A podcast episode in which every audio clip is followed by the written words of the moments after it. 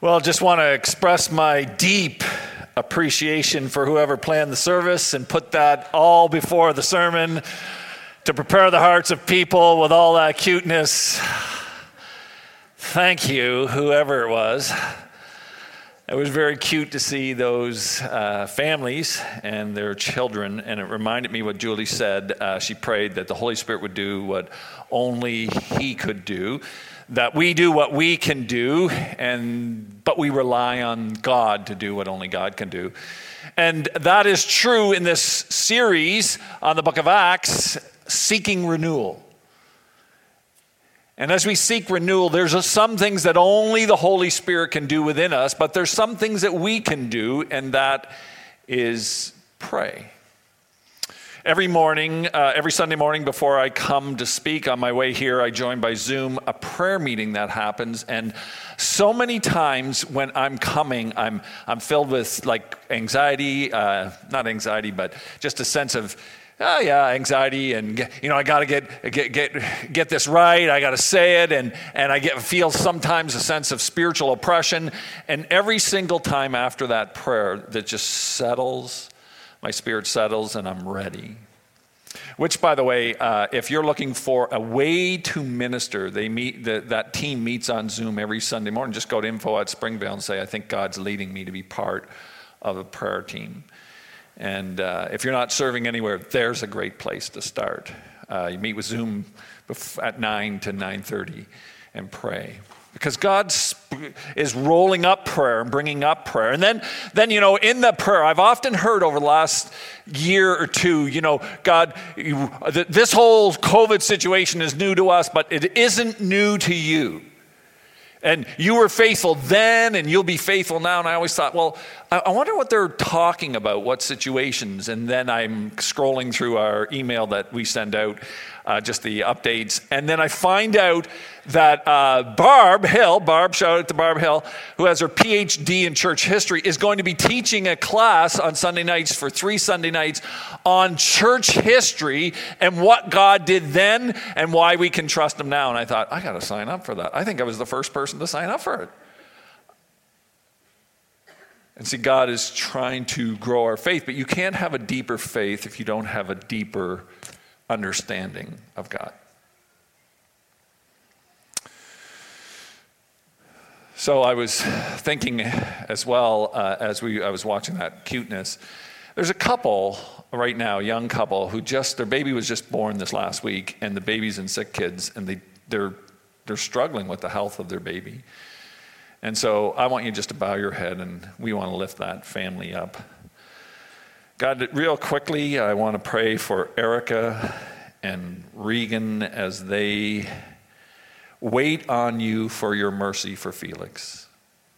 With his severe health issues and problems, God, it is only you that's going to bring him out of that hospital, and so we pray for you to bring mercy to Felix and strength and peace to Erica and Regan, and then to the the grandparents, the Wingfields and the Gerbers, and their families. We just lift them up. We pray for your spirit to bring hope and peace to this family in this really dark time. In Jesus' name I pray. Amen. Now I'm going to take us a whole different direction, okay? So you're going to have to just kind of say, okay, the, the cuteness is over, Ed's here. And I meant that just the way I said it. And so let's, let's move into what we uh, have to learn today about seeking renewal and seeking the Holy Spirit. Now, the, the Acts chapter 5 is the next chapter we go into, but there is a twin story about the one we are going to study that happens in the book of Joshua, chapter 7. And so let me just bring you up to date because I don't think you fully understand Acts 5 unless you understand Joshua, chapter 7. Moses has led the people through the desert. Their, their 40 years are over. They're heading into the land. Moses is taken out. God brings him home. The transition is to Joshua. Joshua is the new leader of Israel, to lead them into Israel. They cross over the Jordan River in a miraculous way, and their first uh, obstacle is one of the biggest cities in the promised land that they have to conquer Jericho. Now, Israel has had very little experience with warfare, absolutely none with siege warfare, and Jericho is known for its walls and the size of the city. They have no experience, they have no plan, so the angel of the Lord comes and says, Here, Joshua, here's your plan. Every day for six days, walk around the city one time. On seventh day, you're going to walk around it seven times. At the end of the seventh time, you're going to shout and scream. The walls will come down. You'll go in. And he goes, Now, that's the plan, but there's one caveat to it.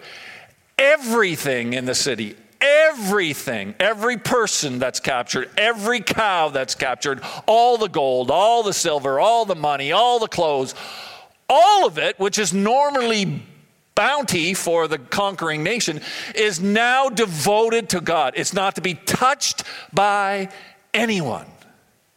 Got it? Yes, we got it.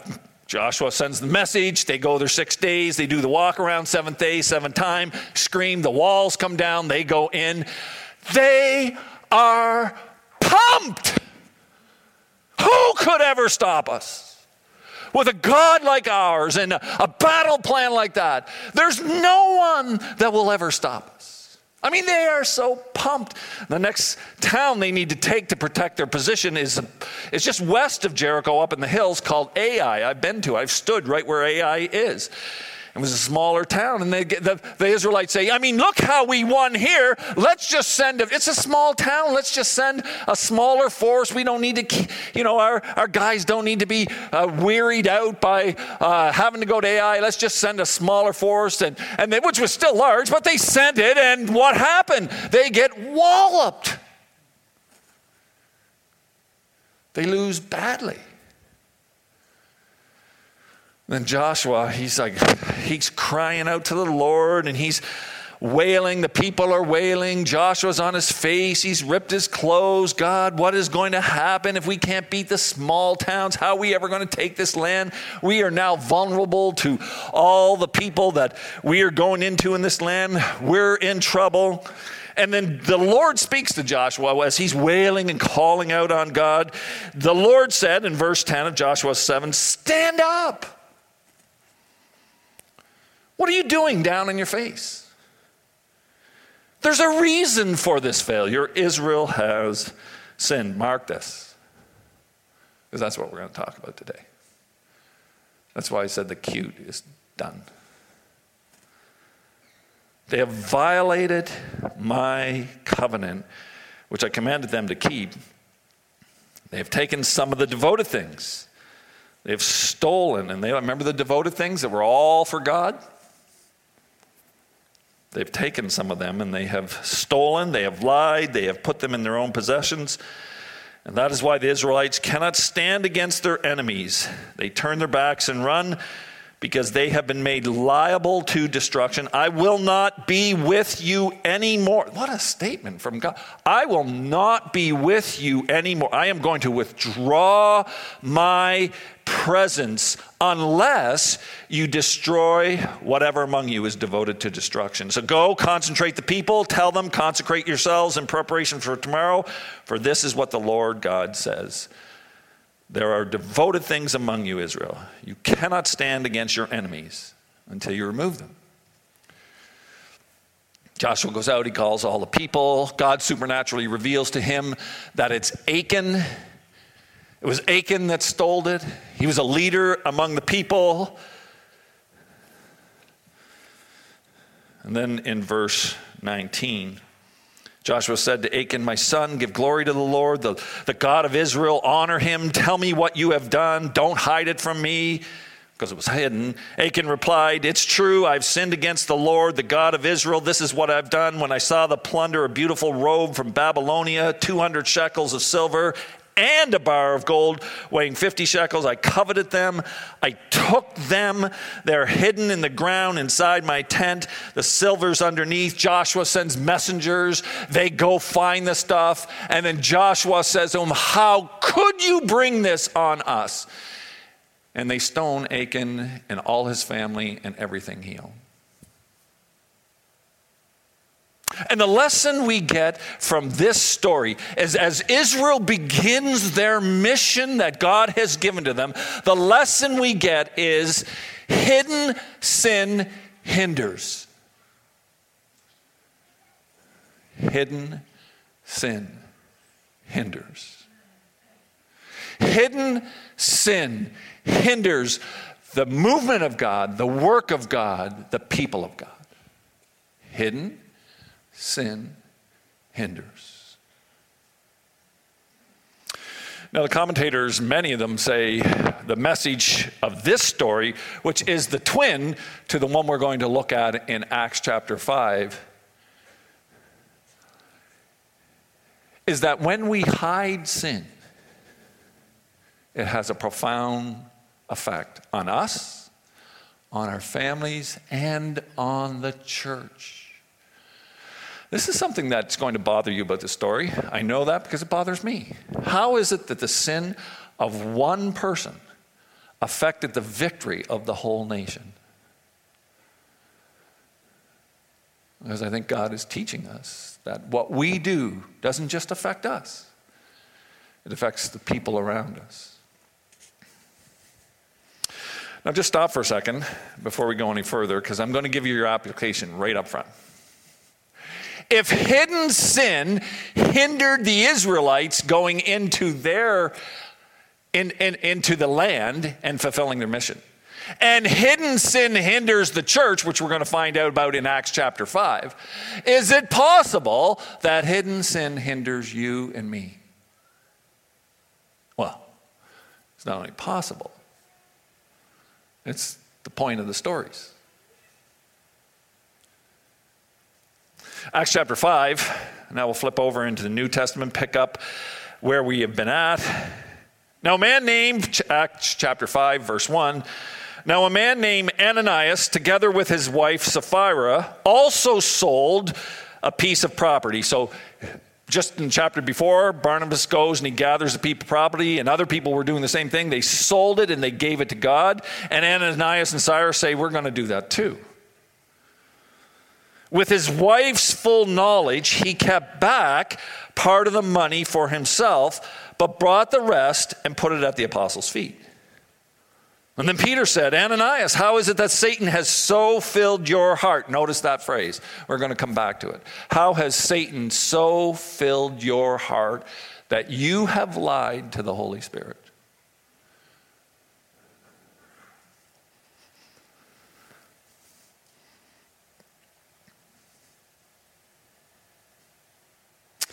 Didn't that money belong to you, verse 4, before it was sold? And after it was sold, wasn't the money at your disposal? What made you think of doing such a thing? You have not lied just to human beings, but to God. When Ananias heard this, he fell down and died. And great fear seized all who had heard what had happened. Then some young men came forward, wrapped up his body, and carried him out and buried him. About three hours later, his wife came in, that's Sapphira, not knowing what had happened. And Peter asked her, Tell me, is this the price that you and Ananias got for the land? Yes, she said, That's the price. Peter said to her, How could you conspire to test the Spirit of the Lord? Listen, the feet of the men who buried your husband are at the door and they will carry you out also. I wonder how Peter said that to her. I don't think he said, The feet of the men that carried out your husband are here for you, you witch. I don't think that's what he meant. I wonder if there were tears in his eyes. As he said, The feet of the men that carried out your husband are here for you. You've sinned against God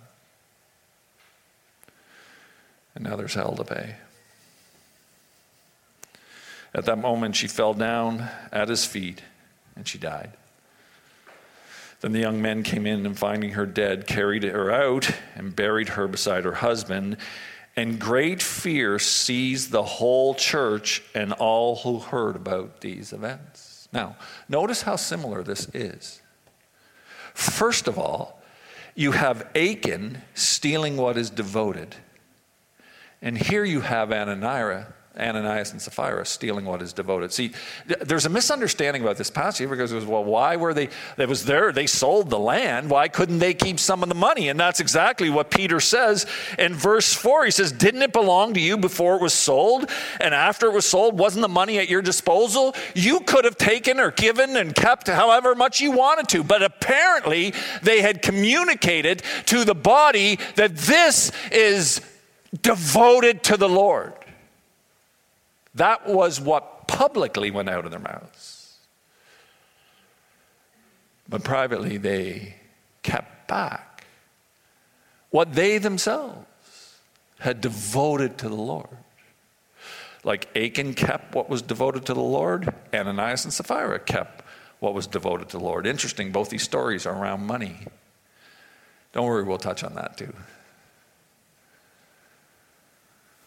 God supernaturally reveals to Joshua, You have sin in the camp, and here's the person, Achan. God supernaturally reveals to Peter, You have sin in the church, and here's the people. Joshua confronts Achan in front of the group, the assembly, the people of the Lord. Peter confronts Ananias and Sapphira in front of the people of the Lord. When they give and reveal and bring to light the sin of Achan, he is put to death. With Peter, when he brings to light the sin of the couple, they drop down and die. The stories are so similar, it's eerie. And here's the biggest similarity is that the story of Achan happened just as the people people of Israel are starting out on mission that God had given to them to take the land. So the story of Ananias and Sapphira is at the very start, the front end of the church's story as they go on mission for God. I'd say God takes seriously his mission and those that get in the way of it.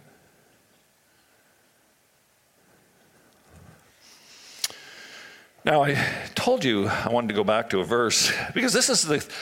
Peter's told about this supernaturally through the Spirit reveals. There's actually a spiritual gift in 1 Corinthians 12, the gift of knowledge, and that's what Peter's exercising here, in my opinion. God supernaturally reveals to him something he could never know. Something's just between the couple, and God brings it to light.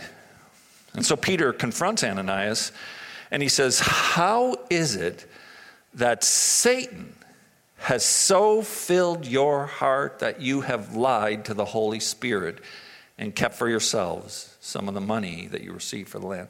How is it that Satan has so filled your heart? Now, we've had a bit of a conversation in our church about can a Christian be possessed by Satan? And I would say, absolutely not. Once a person commits their life to Jesus, they are now the possession of Jesus. We belong to Jesus. The ownership of our lives is never in question, it was settled at the cross. But that's not what this story is teaching. This story is teaching that two believers who gave way to hidden sin in their life gave access to Satan to their heart to begin to control them in this area.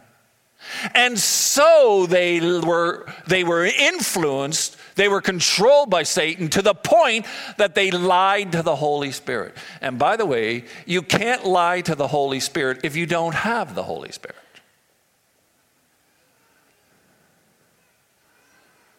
The point is, of Luke of bringing this out is because Satan is at work to try to take the church off of its mission.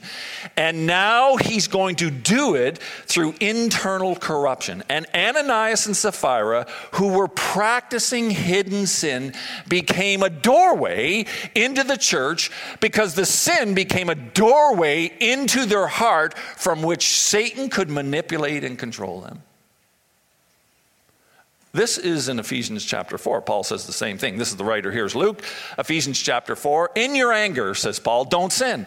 Don't let the sun go down while you are still angry, and do not give the devil a foothold. Topos is the word. It usually means a geographical space. Don't, when you let sin continue in your life, you open yourself up to giving the devil a foothold, a place from which to work, manipulate, influence, and even control you. Now, let's just stop here. Are you even aware of the spiritual battle that goes on for your soul. Are you aware of that? That you mean so much to Jesus that Satan will do whatever he can to destroy your life. And one of his greatest tactics is to get us, you, me, engaged in hidden sin. So, what's hidden sin? Hidden sin is sin we know is wrong, but we don't want to deal with it, so we hide that we're involved in it. The issue in the church was not confessed sin. We're all sinners. We all have struggles with sin, every single one of us, you, me, all of us. But when we bring that sin to the Lord and we take the steps of bringing it into the light and confessing it and repenting from it and dealing with it, it doesn't, it doesn't separate us from God. It doesn't cause problem in the church. That's what the church is about. What the church is not about is playing Christian. I'm going to act like there's nothing wrong in my life. But when I'm alone, when I'm in front of my computer, it's a different story. When I'm alone and I have the food that I want, and I begin to binge on it. When I'm with that certain person that nobody knows about, and we do what we want to do with one another. When I'm involved in occultic practices, when I quietly gossip about people so that I can somehow get an edge, or Ephesians 4, when in my heart I hold bitterness and refuse to forgive somebody we open a door and give Satan access to now manipulate and use us. Hidden sin hinders. You will never feel close to God. You will never see prayers answered. You won't have the Word of God come alive in your heart. It won't make sense to you when you're sitting in here and people are worshiping in tears and hands. That just won't make sense to you. You won't feel any connection to that. You won't want to go deeper with God. They're the kinds of things that become a part of our lives when we hide sin. And I'm not telling you this because I'm angry. I'm telling you this because I really do love you and I want you I challenge you, I exhort you to believe the word of God and trust God with your sin. Not, don't be consumed by it, don't be controlled by it. Don't leave your life open to spiritual, uh, um, spiritual powers that are around you looking for access into your life to, to lead you astray. Instead, trust Jesus, trust his love for you, trust that dying on the cross really is his statement of what he thinks about you, and that you can be free and you can experience the movement of the Holy Spirit within you and you can be renewed, but you have to deal with the sin. That's what I want for all of us. So, how do you deal with the sin? Ephesians chapter 5, these two verses I ponder over all the time. Ephesians chapter 5. have nothing to do with the fruitful deeds of darkness, but rather expose them. Okay, stop. Don't have anything to do with the hidden sin around you and that you're tempted to be a part of. Rather, expose it. It is shameful even to mention what the disobedient do in secret. I think the thinking here is it, it's shameful to be to let linger over it, to long for it. But everything exposed by the light becomes visible. And everything that is illuminated becomes a light. I thought, what is he talking about? Everything that is exposed by the light becomes visible. It comes out, everybody sees it, everybody knows it. And then have you not heard the testimony of people who say, I was caught in this sin? It was hidden. My wife didn't know it. My parents didn't know it. My friends didn't know it. Nobody knew it. I was in it and I was deep. But then I trusted God and I came to God and I confessed and I brought it out and I took steps to make it my life. And they stand up here and talk about that. And we sit there and say, Yes, God. Great job, God. Incredible, God. And that's when, when we expose things and bring them to the light. In the church, those things that were considered shameful become a testimony of the love and forgiveness and power of God to deliver us from the bondage of the sin we're in. They become a light.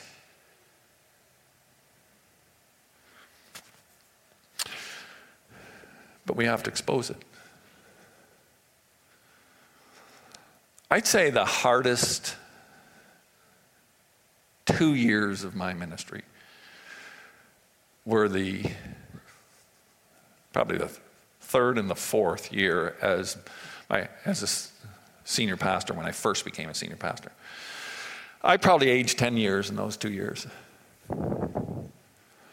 Crystal and I uh, went into this. I didn't know what I was doing. I was a senior pastor, so young, and we went to this church, and it was a great church, great people, but I mean, there was something missing. I mean, nobody was coming to Christ. Nobody's, we weren't get, hearing stories of people's lives being changed. Money was always a struggle. And there was just like we were going through the motions. I mean, we'd have these worship services, and I thought they were well planned, and the people were, but it's just like there was no power in it. It was just going through the motions. So Crystal said, Why don't we pray and ask God?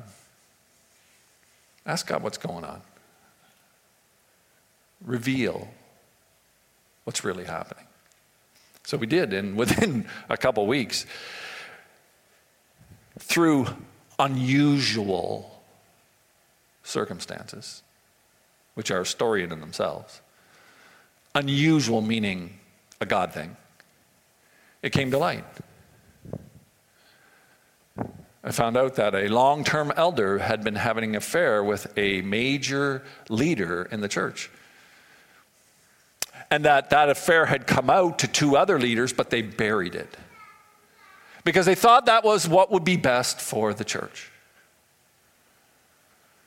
And so, for several years, the church was slowly dying because hidden sin hinders. Well, I knew I had to tell the board, so I went to the other elders and said, This is what's going on. And they confirmed it. We confronted the individual. And he said, The elder, and he said, There is no way I'm going to bring this out. Which then left us in a mess. And so we prayed and we fasted and we sought God and we sought counsel, and it became very obvious that we had to do what Joshua and Peter had to do, and that is to bring it to the body. Because James says, when you're a teacher and you're a leader, your influence goes over the whole body. And so we decided we were going to. And the families of those two people came to us with vehemence and said, If you do this, you, we will make sure you regret it. And you'll split this church in two. Now, the first thing I, I, didn't know what to do with. The second one I was already worried about. What's going to happen if we, be, you know, bring out the sin of these two major leaders in the church? I mean, the place is going to go nutsoid. People are going to go flee. This is the stupidest thing you could ever do. Why am I the senior pastor here?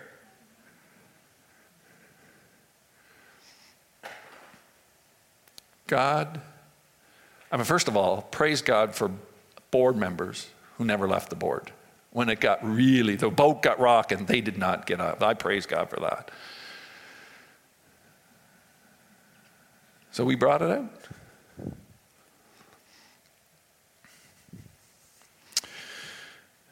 Two years after that, all of a sudden, people, like just, we brought it out, and then over the next few months, people start coming to the Lord. Prayer meetings had a new power. Giving, inexplicably, went up. People who had left start coming back. People who had hidden sexual sin in their lives began to bring it to the elders to deal with, confess, bring it to light, repent. The church grew from 200 to 400 in two years, and honestly, I have no idea why, other than the Spirit of God was poured out on that church. Because we dealt with the sin in our lives. The hidden sin hinders, but when you bring it to the light and your heart changes and you, we humble ourselves and we confess our sin and we repent of it, the Spirit of God floods back into a church, bringing the life that only the Spirit of God can give. Doing what only the Spirit of God can do. And that's exactly what this story is about. And how do I know that? I know it because of what Luke writes immediately following this story. The apostles performed many signs, verse 12, and wonders among the people. And all the believers used to meet together at Solomon's colonnade, which is an area of the temple at that time, out public. No one dared join them, even though they were high, uh, highly regarded by the people. The people, the non believers around, were like, there is something going on there. And boy, I, I'm not going to go there unless, my, unless their heart was converted to follow Jesus. They were like, you guys go ahead, but I'm not, I don't want to be part of that because I got some things in my life that I don't want to die for. You know what I'm saying? Fear of God fell on the people. Healings were happening, fear of God. No one dared to join them. Nevertheless, more and more men and women believed in the Lord, and they were added to their number. Conversions happening over and over. And as a result, people brought the sick onto the streets and they laid them on the beds and mats so that at least Peter's shadow might fall on some as he passed by and they were healed. And crowds gathered also from the towns all around Jerusalem. It wasn't just Jerusalem, it was all around people bringing their sick and those tormented by impure spirits. And all of them were healed. There was a pouring out of the Spirit of God. And why did that happen? Because they dealt with the hidden sin. We know from Joshua where God said, if you are going to hold on to the sin, I'm withdrawing my presence, my power, I will withdraw from you. If you choose sin over me, I withdraw.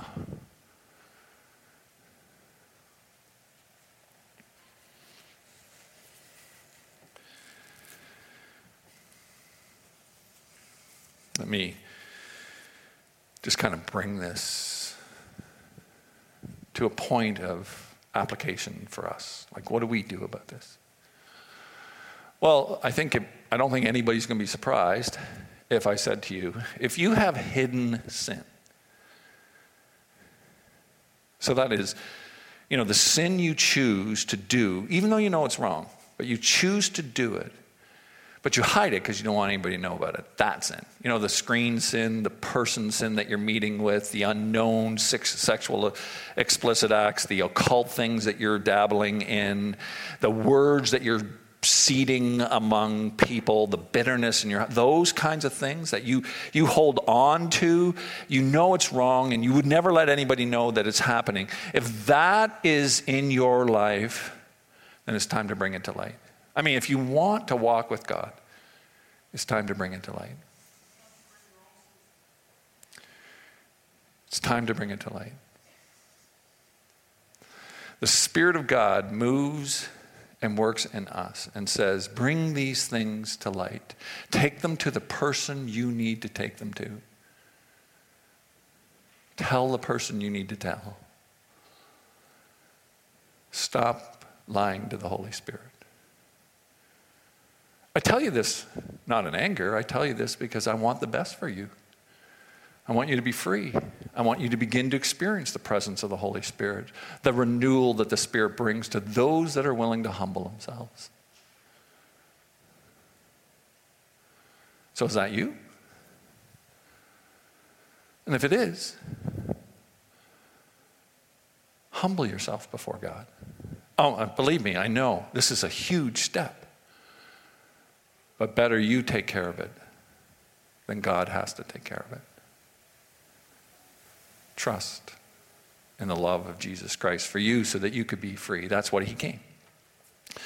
The second thing I would say, it, it, it, I found it interesting that both Achan and Ananias and Sapphira were dealing with money.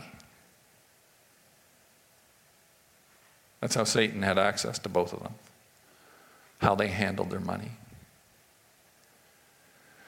Do you know that in the Old Testament, the Old Testament teaches that the first the tithe, the first 10% of our income, belongs to God. It's devoted to God. That in the New Testament, not only is that teaching reaffirmed, it actually takes it a step further and says that it starts at 10%, and then you move into grace giving, which is giving over and above what is required in the law.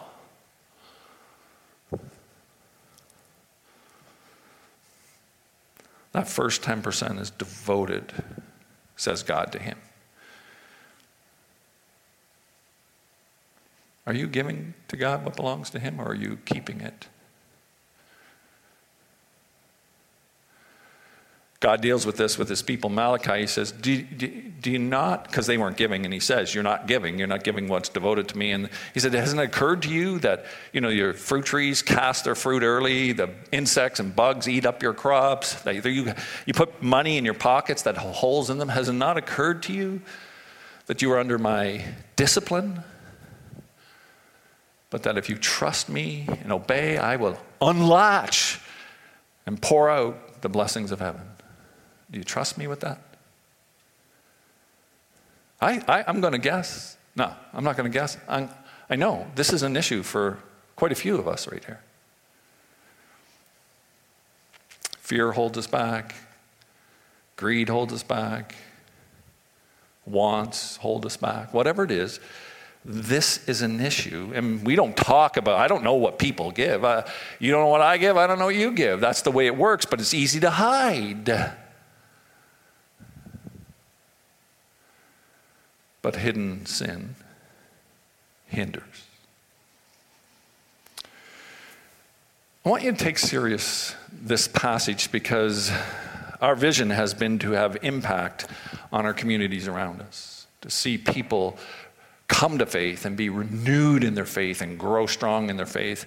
But early on in Joshua and early on in Acts, we are told that hidden sin hinders, and that if we persist in hidden sin, the Spirit of the Lord withdraws his power. And that perhaps the reason we're not seeing the pouring out of the Holy Spirit is because we have some sin issues we have to deal with, whether individually or corporately. Today, the Spirit of God is calling you and I to be honest with Him and then to take the step that we know He's calling us to take. Would you bow in prayer with me? Jesus, um, hard. This is, there's a hardness to this message. There's a fearfulness to it. There's a, a, a, a resistance that can come because when we choose to sin secretly, we, we're choosing it, we want it, and we resist when others around us touch on it in their lives. I pray that you would protect your people, whether here sitting and listening or on screen, from the evil one taking the word from their life.